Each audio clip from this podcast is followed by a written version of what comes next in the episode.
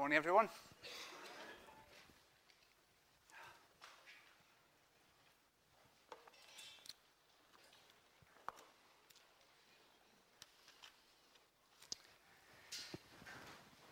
I don't know if um, you're a fan of wind turbines.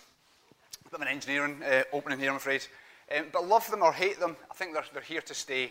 Um, if you've ever got close to a wind turbine, um, it's quite an impressive sight to see those massive blades whizzing round at the front of them. It's, it really is quite impressive. If you get close to them. Um, but it always made me think, how do they manage to stay in the ground? Because basically, it's like a massive big propeller wanting to take the thing into the sky. Um, but one day at work, I was, I was passing the, the civil engineers uh, section, and they had some drawings of a wind turbine. And I was amazed at the, the drawings. The foundations are just so chock full of concrete. Couldn't believe the volumes of concrete they pour into the bottom of them um, just to keep them uh, wasted down. And that's when I understood that's what keeps um, those things basically on terra firma and stops them taking off. And, and, there's a picture here of what it looks like when they don't put enough concrete in the foundations. So, what's all that to do with Second Thessalonians? Well, today, as we look at uh, chapter 2, the letter that Paul, if you remember, wrote to uh, the young church in the first century AD, um, we'll find in our passage that Paul is going to tell us what it is that we need to be rooted in to be able to stand firm. We'll see what our theological foundations are made of is absolutely crucial in making us stand through the turbulent times of life. Now, we've had some fairly um, heavy subject matter in the last uh, two Sundays looking at chapters 1 and 2 so far. But in today's verses, it's as if Paul kind of pauses in the letter and changes emphasis.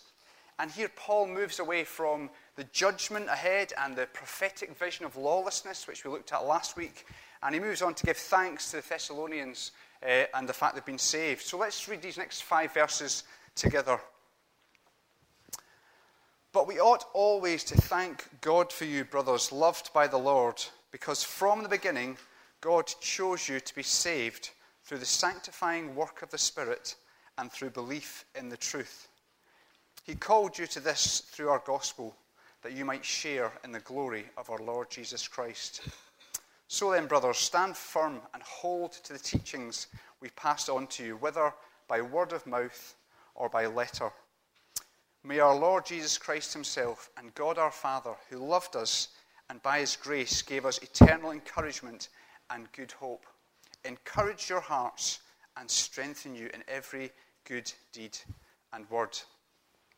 So we see Paul brings in this note of contrast in his writing here. Up to this point, he's been laying down some pretty uncompromising words, core truths about judgment to come. And then he says in verse 13, But we ought always to thank God for you. There's some relief coming here.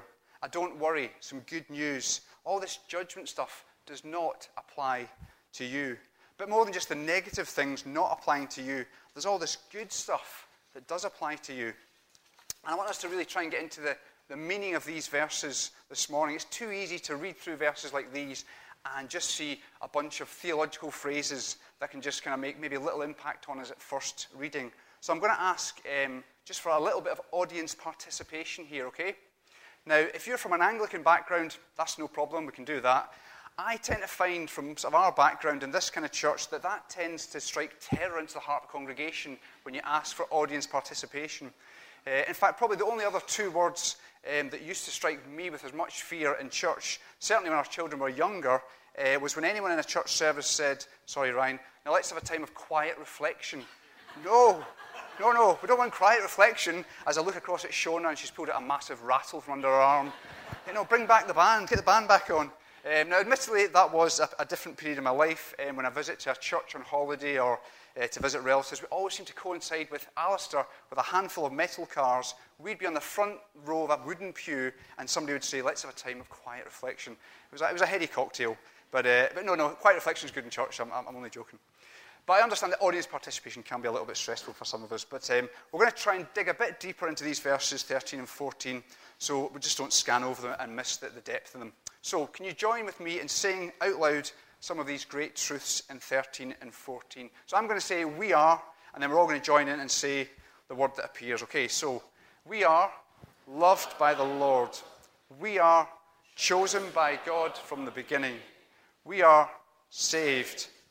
We are sanctified by the work of the Spirit. A Bit tricky, that one. Come back to that. We are believers in the truth. So good to be believers in the truth. We are called through the gospel, and we are sharing in the glory of our Lord Jesus Christ. Okay, we'll think a bit more about what that means as well. Right, that's the audience participation over for now, so you can relax. Um, but what a great list of seven things in two verses. Loved by the Lord, chosen by God from the beginning, saved, sanctified by the work of the Holy Spirit, believers in the truth, called through the gospel, shared in the glory, sharing in the glory of our Lord Jesus. So we're going to move beyond just listing them, though. That's all very good. We're going to investigate them a bit more as we go through. And I've used five words that begin with S, if you like, just to give us a bit of a structure to do that. Um, so we're going to look at selected by God or chosen, if you'll let me have that, sanctified by the Holy Spirit, sharing in the glory of Jesus, standing firm with the gospel, and strengthened and encouraged to do good. So in verse 13, what does it mean to be selected or chosen by God to be saved? Well, firstly, it means that our lives must have meaning and purpose because we have been chosen by God. The book of Ephesians tells us we are God's workmanship. We're unworthy, sinful, flawed, yes, to all that, but we're not worthless. We're made in God's image. He's redeemed us, He's bought us back, the ransom's been paid, all through Jesus' sacrifice on the cross. And the Greek word for choose here is hario, and it's linked with this idea of grace. It's not a choose based on human merits like we've chosen the best player for our team but it's a choose according to God's own purposes. And our text goes on to tell us that this was done from the beginning, which is in line with other parts of the Bible which talk about God choosing before the foundation of the world. Now, if that seems a bit mystifying to you, and if, you if it gets you thinking along the lines of what's the point then? The die is already cast, and I'm just living out a preordained future, then we need to take a step back from our momentary time bound perspective. And remember, God's perspective is eternal, and we just don't have that view. He knows the beginning from the end, He is the Alpha and the Omega. And we mustn't make the mistake of thinking that we could come up with a fairer or more loving system than God's plan. For God is more merciful than we could ever imagine. And then one day, when we finally see the whole plan, we won't be able to find any fault with it. While God's choosing a doctrine called election can be perplexing to our minds, it should comfort our hearts. Jesus says, You did not choose me, I chose you. So there's the sovereign, gracious choice of God. The Holy Spirit works in our hearts. And our response of faith, believing in the truth, completes that process of being saved. Of course, God knows the beginning from the end. He doesn't get a surprise when we choose to follow Jesus. But also, we don't get to say, well, I guess I'm not chosen, or they're definitely not chosen. That's not our call. Jesus told us that whosoever will may come. And the Apostle John tells us God is not willing that any should perish. And it's on that basis that we share the gospel with everyone. Tim Keller explains it very well. Think about it this way if everything was not planned by a holy and loving God, everything would depend on us. There'd be enormous pressure on Christians when we evangelize.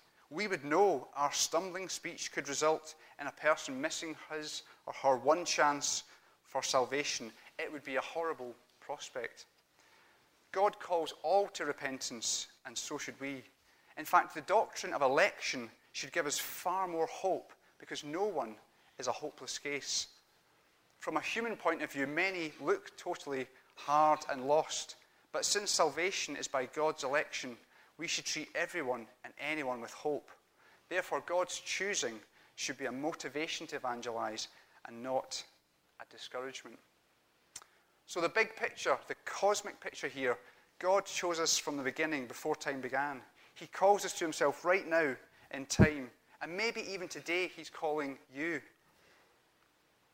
And then one day, we'll get to share eternity with Him.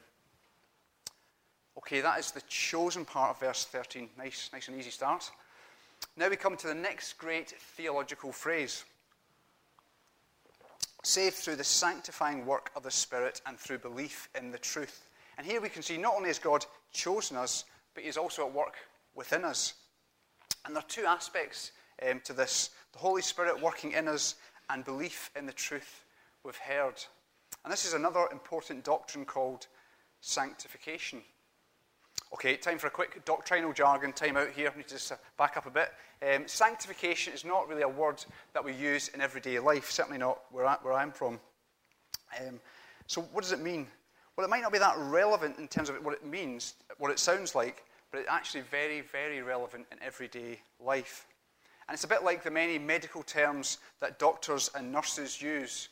Um, nobody else uses them or, or understands them, um, but your life could depend on the reality they stand for. And, and we had that demonstrated to ourselves, me and Lucy, um, recently when we had to go and help an elderly neighbour. Um, he was having what turned out to be an asthma attack, uh, and he wasn't looking or sounding too good. Um, so we'd gone around to his house and we had to call the ambulance. Um, I, I, should tell you all was well in the end, at the end of the story.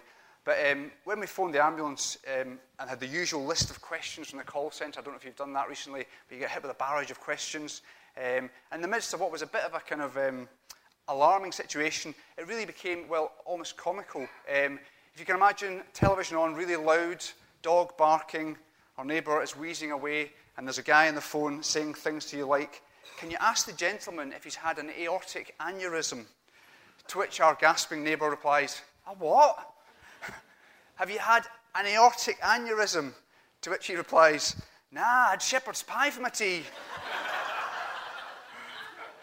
and, and so it went. But anyway, uh, the good thing was that um, the ambulance uh, car came and, and, all was well, and, and basically he'd run out of uh, stuff for his asthma inhaler, so it was, it was good. It was good. Sanctification means two things. It means sanctus, holy, and ficare, make. So make holy to sanctify or to set apart. But of course, the word holy isn't actually that much more relevant than sanctification. I think it often makes us think of kind of Old Testament priests or shining angels or something just way out there and vague and hard to define. But as irrelevant as the word sanctification may be where you work, the reality is absolutely crucial and very practical. So, this is what sanctification looks like. Suppose you run a business and you've always tried to conceal your actual income when you're filling out your tax returns. Then you come to believe in Jesus Christ as Saviour and you begin to tell the truth on your tax returns. That is sanctification. Suppose you always trying to win every argument going, and then the Word of God speaks to your conscience, and you begin to argue less and look for ways to keep the peace. That is sanctification. Suppose you're sleeping with your girlfriend and you meet Jesus Christ and you get the courage to move out. That is sanctification. As you read the New Testament letters, we see that sanctification is connected with obedience. So being sanctified, sanctified is a process of becoming more consistently like Jesus, more Christ like. It's an ongoing process that happens every day as we make decisions to follow Jesus' teaching and we decide not to follow our sinful desires and temptations. Sanctification comes about when the Holy Spirit helps us hear the truth and apply it in our lives. Okay, verse 14. He called you to this through our gospel, that you might share in the glory of our Lord Jesus Christ. So, thirdly, what does called to share in the glory mean? We were called to saving faith through the gospel, but for what reason? Well, Paul says it was to share in the glory of Jesus. So, in an amazing way, our salvation and the harvest of believers all through history is going to be part of the glory of Jesus. And we'll come back to that. But firstly, let's just think for a moment um, about how you were called. It's amazing just to reflect, even in this room, um, the different ways that people were called by God and came to faith. I was a 12 year old boy uh, who heard God's call over many months, and then one night in my bedroom in Glasgow, I gave into that call and answered it with a simple prayer. Daniel Monk was in his 30s when he heard God's call come through a Zimbabwean test cricketer sat in Andy and Claire's lounge. True story. C.S. Lewis, a very famous author, academic at Oxford and Cambridge University, he was fighting against God's call. And he said in his own words, In the Trinity term of 1929, I gave in and admitted that God was God and knelt and prayed. Perhaps that night, the most dejected and reluctant convert in all England. The Philippian jailer in the book of Acts heard God's call right after his prison had almost collapsed in an earthquake. God's call does come in many different forms and in many different circumstances in our lives. And maybe this morning, you've come to church this morning and you've started to hear God's call in your life.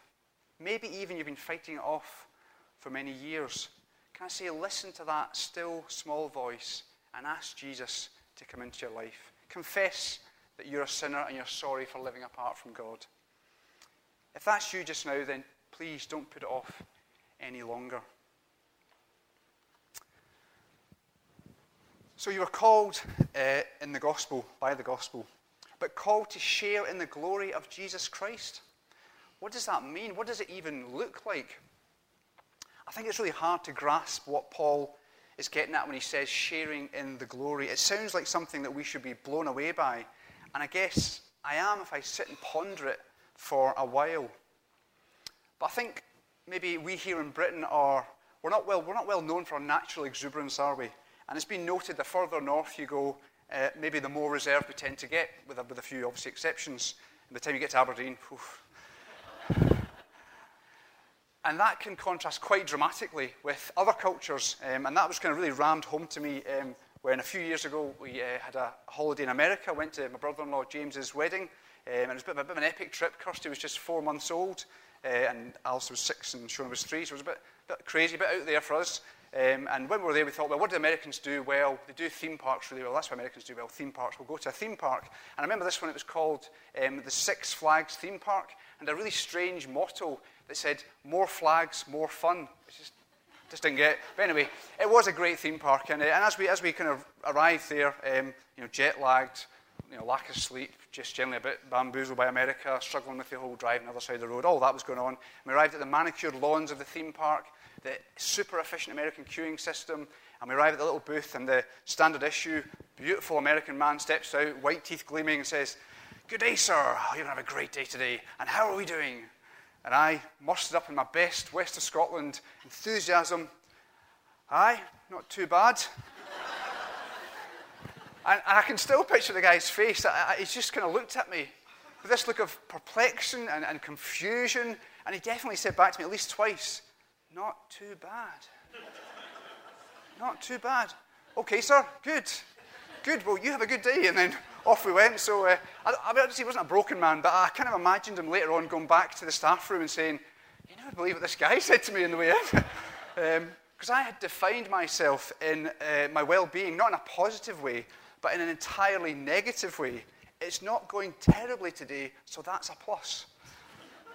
So, if you're someone who uh, is full of British reserve and the concept of sharing in God's glory makes you want to say, Aye, not bad, then maybe we just have to work a bit harder at accessing and thinking about what God's glory is like.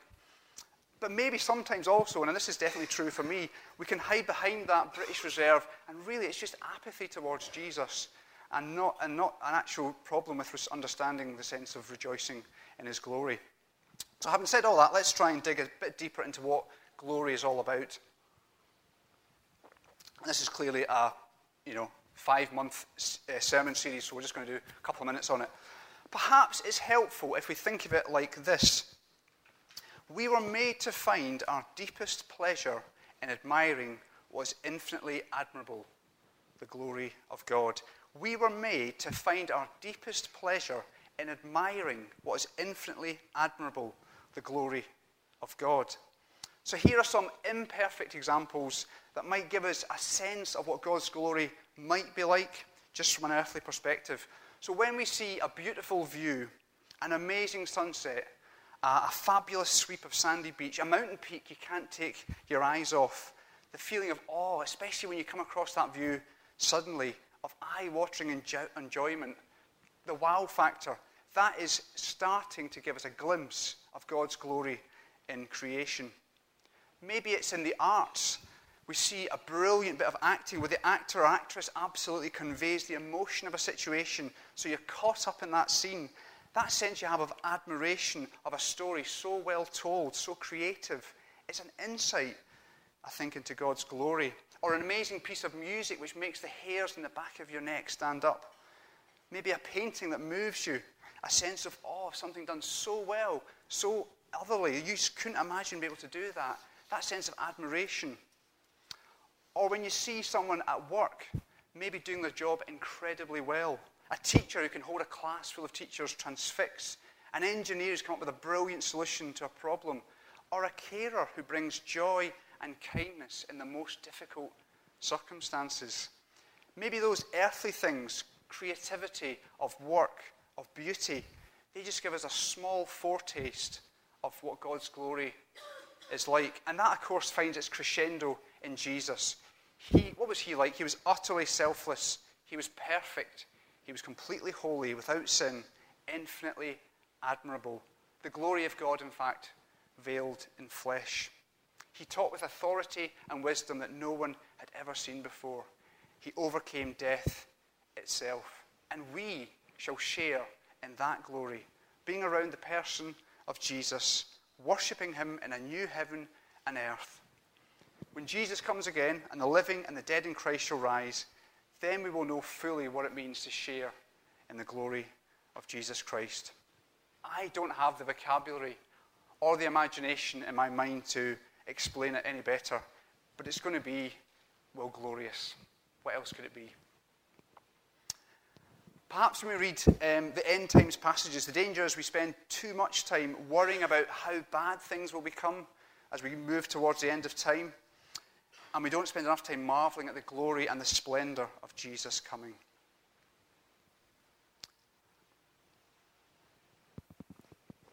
Someone I, I knew once described um, sharing in the glory as a, being a bit like if you were a fan of um, the great masterpieces. This is the Sistine Chapel, and you'd gone to visit it in Rome. Um, and when you got there, you found to your amazement that um, Michelangelo was actually there doing some of the painting. And you were blown away thinking, this is amazing. I get to see Michelangelo actually creating this masterpiece. But then, to your great concern, he turns to you and he hands you a brush. And he says, Can you give me a hand with this next bit? And you're thinking, No, I'll make an absolute hash of it. Uh, I'm, I'm hopeless at art. That's actually true. Um, but the amazing thing is, God is involving us in his masterpiece. He's letting us share in the glory of Jesus Christ. Two weeks ago, we read these words in chapter 1. He comes to be glorified in his holy people and to be marveled at among all those who have believed. This includes you, because you believed our testimony. So I think that's something that I would like to leave with you, to, to ask you to meditate and pray about. What will it be like to see and to share in God's glory? Ask God to help you understand that more. And I'll let John Piper have the final words on this and why it's so important. Seeing and sharing in God's glory is our ultimate hope through the gospel of Christ. Hope that is really known and treasured has a huge and decisive effect on our present values and actions. Verse 15. So then, brothers and sisters, stand firm and hold fast to the teachings we passed on to you, whether by word of mouth or by letter That's what Paul says. So we've thought about all that great stuff, all that stuff that's true about our position in Christ, both now and in the future. God has chosen you, He's called you, He's sanctifying you. We're going to share in His glory, and we know God's purposes cannot fail, don't we? They are great foundations. That is a whole load of good concrete that's keeping us rooted. And that is why Paul then turns to them and says, So then, in other words, if all that is true, if all that good stuff applies to you, then that means we need to stand firm and hold fast to these teachings. Remember, the Thessalonians were under some pretty intense persecution. Things were hard, but that didn't change any of the truth that we've just been talking about.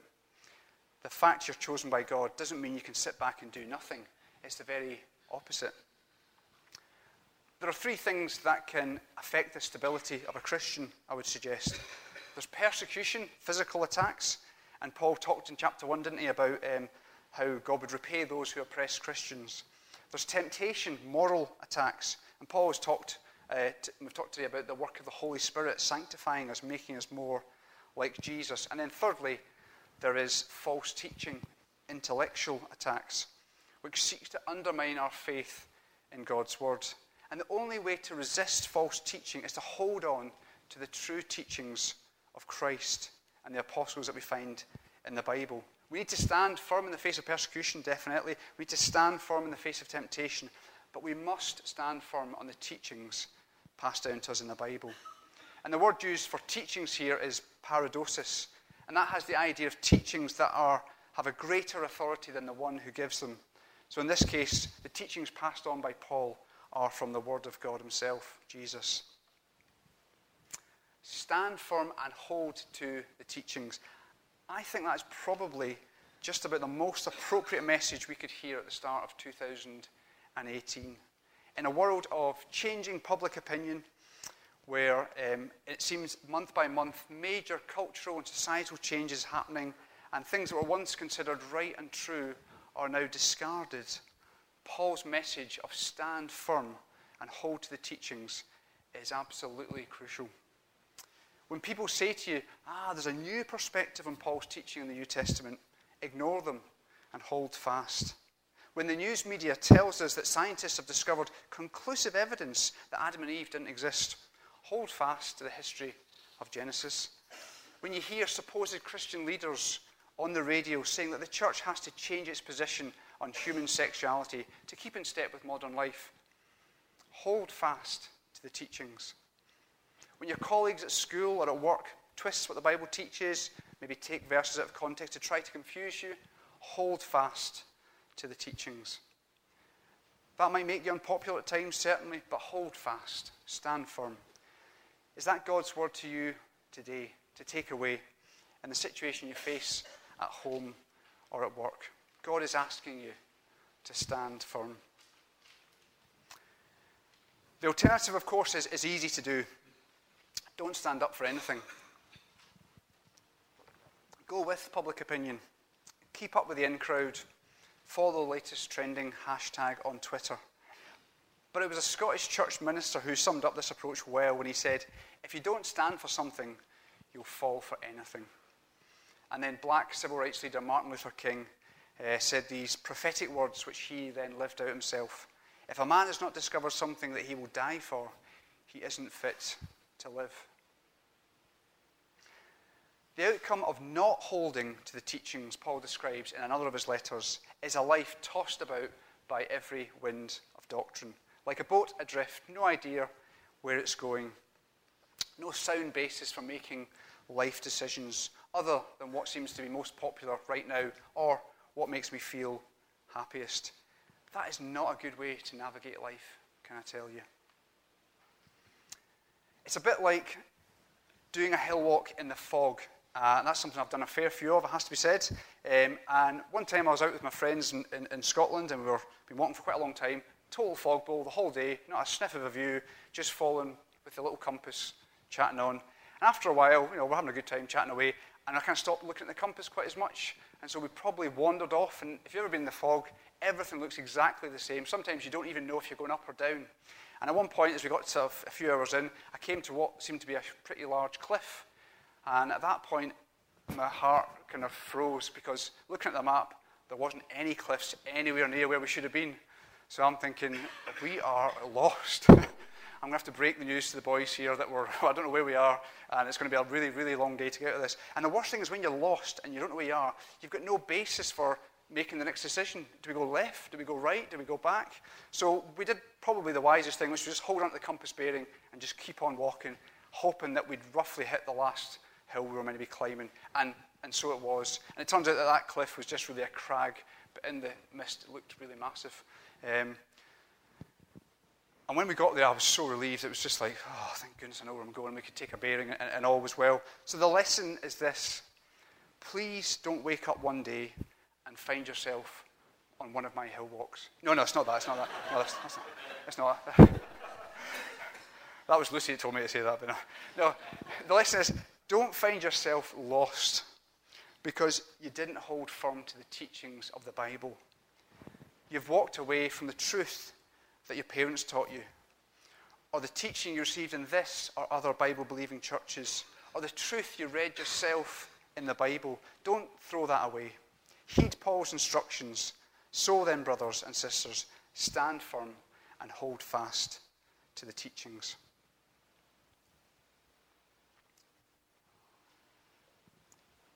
Finally, our passage um, ends with Paul praying a prayer of encouragement for the Thessalonians and by extension for us here today. May our Lord Jesus Christ Himself and God our Father, who loved us and by His grace gave us eternal encouragement and good hope, encourage your hearts and strengthen you in every good deed and word. He reminds us again of our place in God's love, of our eternal encouragement, and of the good hope we have he prays that we would have our hearts encouraged. And for that to happen, we need to understand the foundations of our faith that we've thought about this morning. But we also need to feel that theology in our hearts, don't we? That we'll be strengthened and able to do every good deed and word. And that echoes what else Paul said in the letter. In chapter 1, he said, God may bring to fruition your every desire for goodness and your every deed prompted by faith. And as we'll see in later weeks, in chapter 3, Paul urges them to never tire of doing what is good. So, as we play our part in God's masterpiece by living our lives one day at a time, making decisions to do good deeds and use good words, remember God chose us. We can't be unchosen. But we need to hold fast and to stand firm. The image is not of a, of a driverless car. God doesn't suddenly save us and take over control like a, celestial autopilot. He's in the car, if you like, he's guiding us, he's lighting our way, but we are still driving the car. Some wise person once pointed out small deeds done are better than great deeds planned. So let's pray that this week we live out our Christian faith in the small deeds, in everyday practical ways. Some of us have been running the race for a long time. Our bodies and our minds are feeling pretty tired, encourage your hearts and let God remind you that you will share in the glory of Jesus Christ. Some of us are young. We're at the start of the race. We need God's grace to stand firm as we set out and decide what our lives will count for. Choosing not to pursue wealth or pleasure as an end in itself, but to make our lives count for so much more than a wage packet or a nice house. Or maybe you're in the middle years of your life if God were to give you a normal, typical UK lifespan, and the direction in your life is not quite what you thought it would be. God's message to you might be especially needed today. May God our Father encourage your hearts and strengthen you every good deed and word. Okay, can I just presume on you one more time and ask for our last piece of audience participation? Let's strengthen and encourage each other as we repeat those great truths one more time. Okay, we are loved by the Lord. We are chosen by God from the beginning. We are saved. We are sanctified by the work of the Spirit. We are believers in the truth. We are called through the gospel. We are sharing in the glory of our Lord Jesus Christ. Okay, let's pray. Father God, we take the words of Paul's prayer as our own now. May our Lord Jesus Christ Himself and God our Father, who loved us and by His grace gave us eternal encouragement and good, good hope, encourage our hearts and strengthen us in every good deed and word. Amen.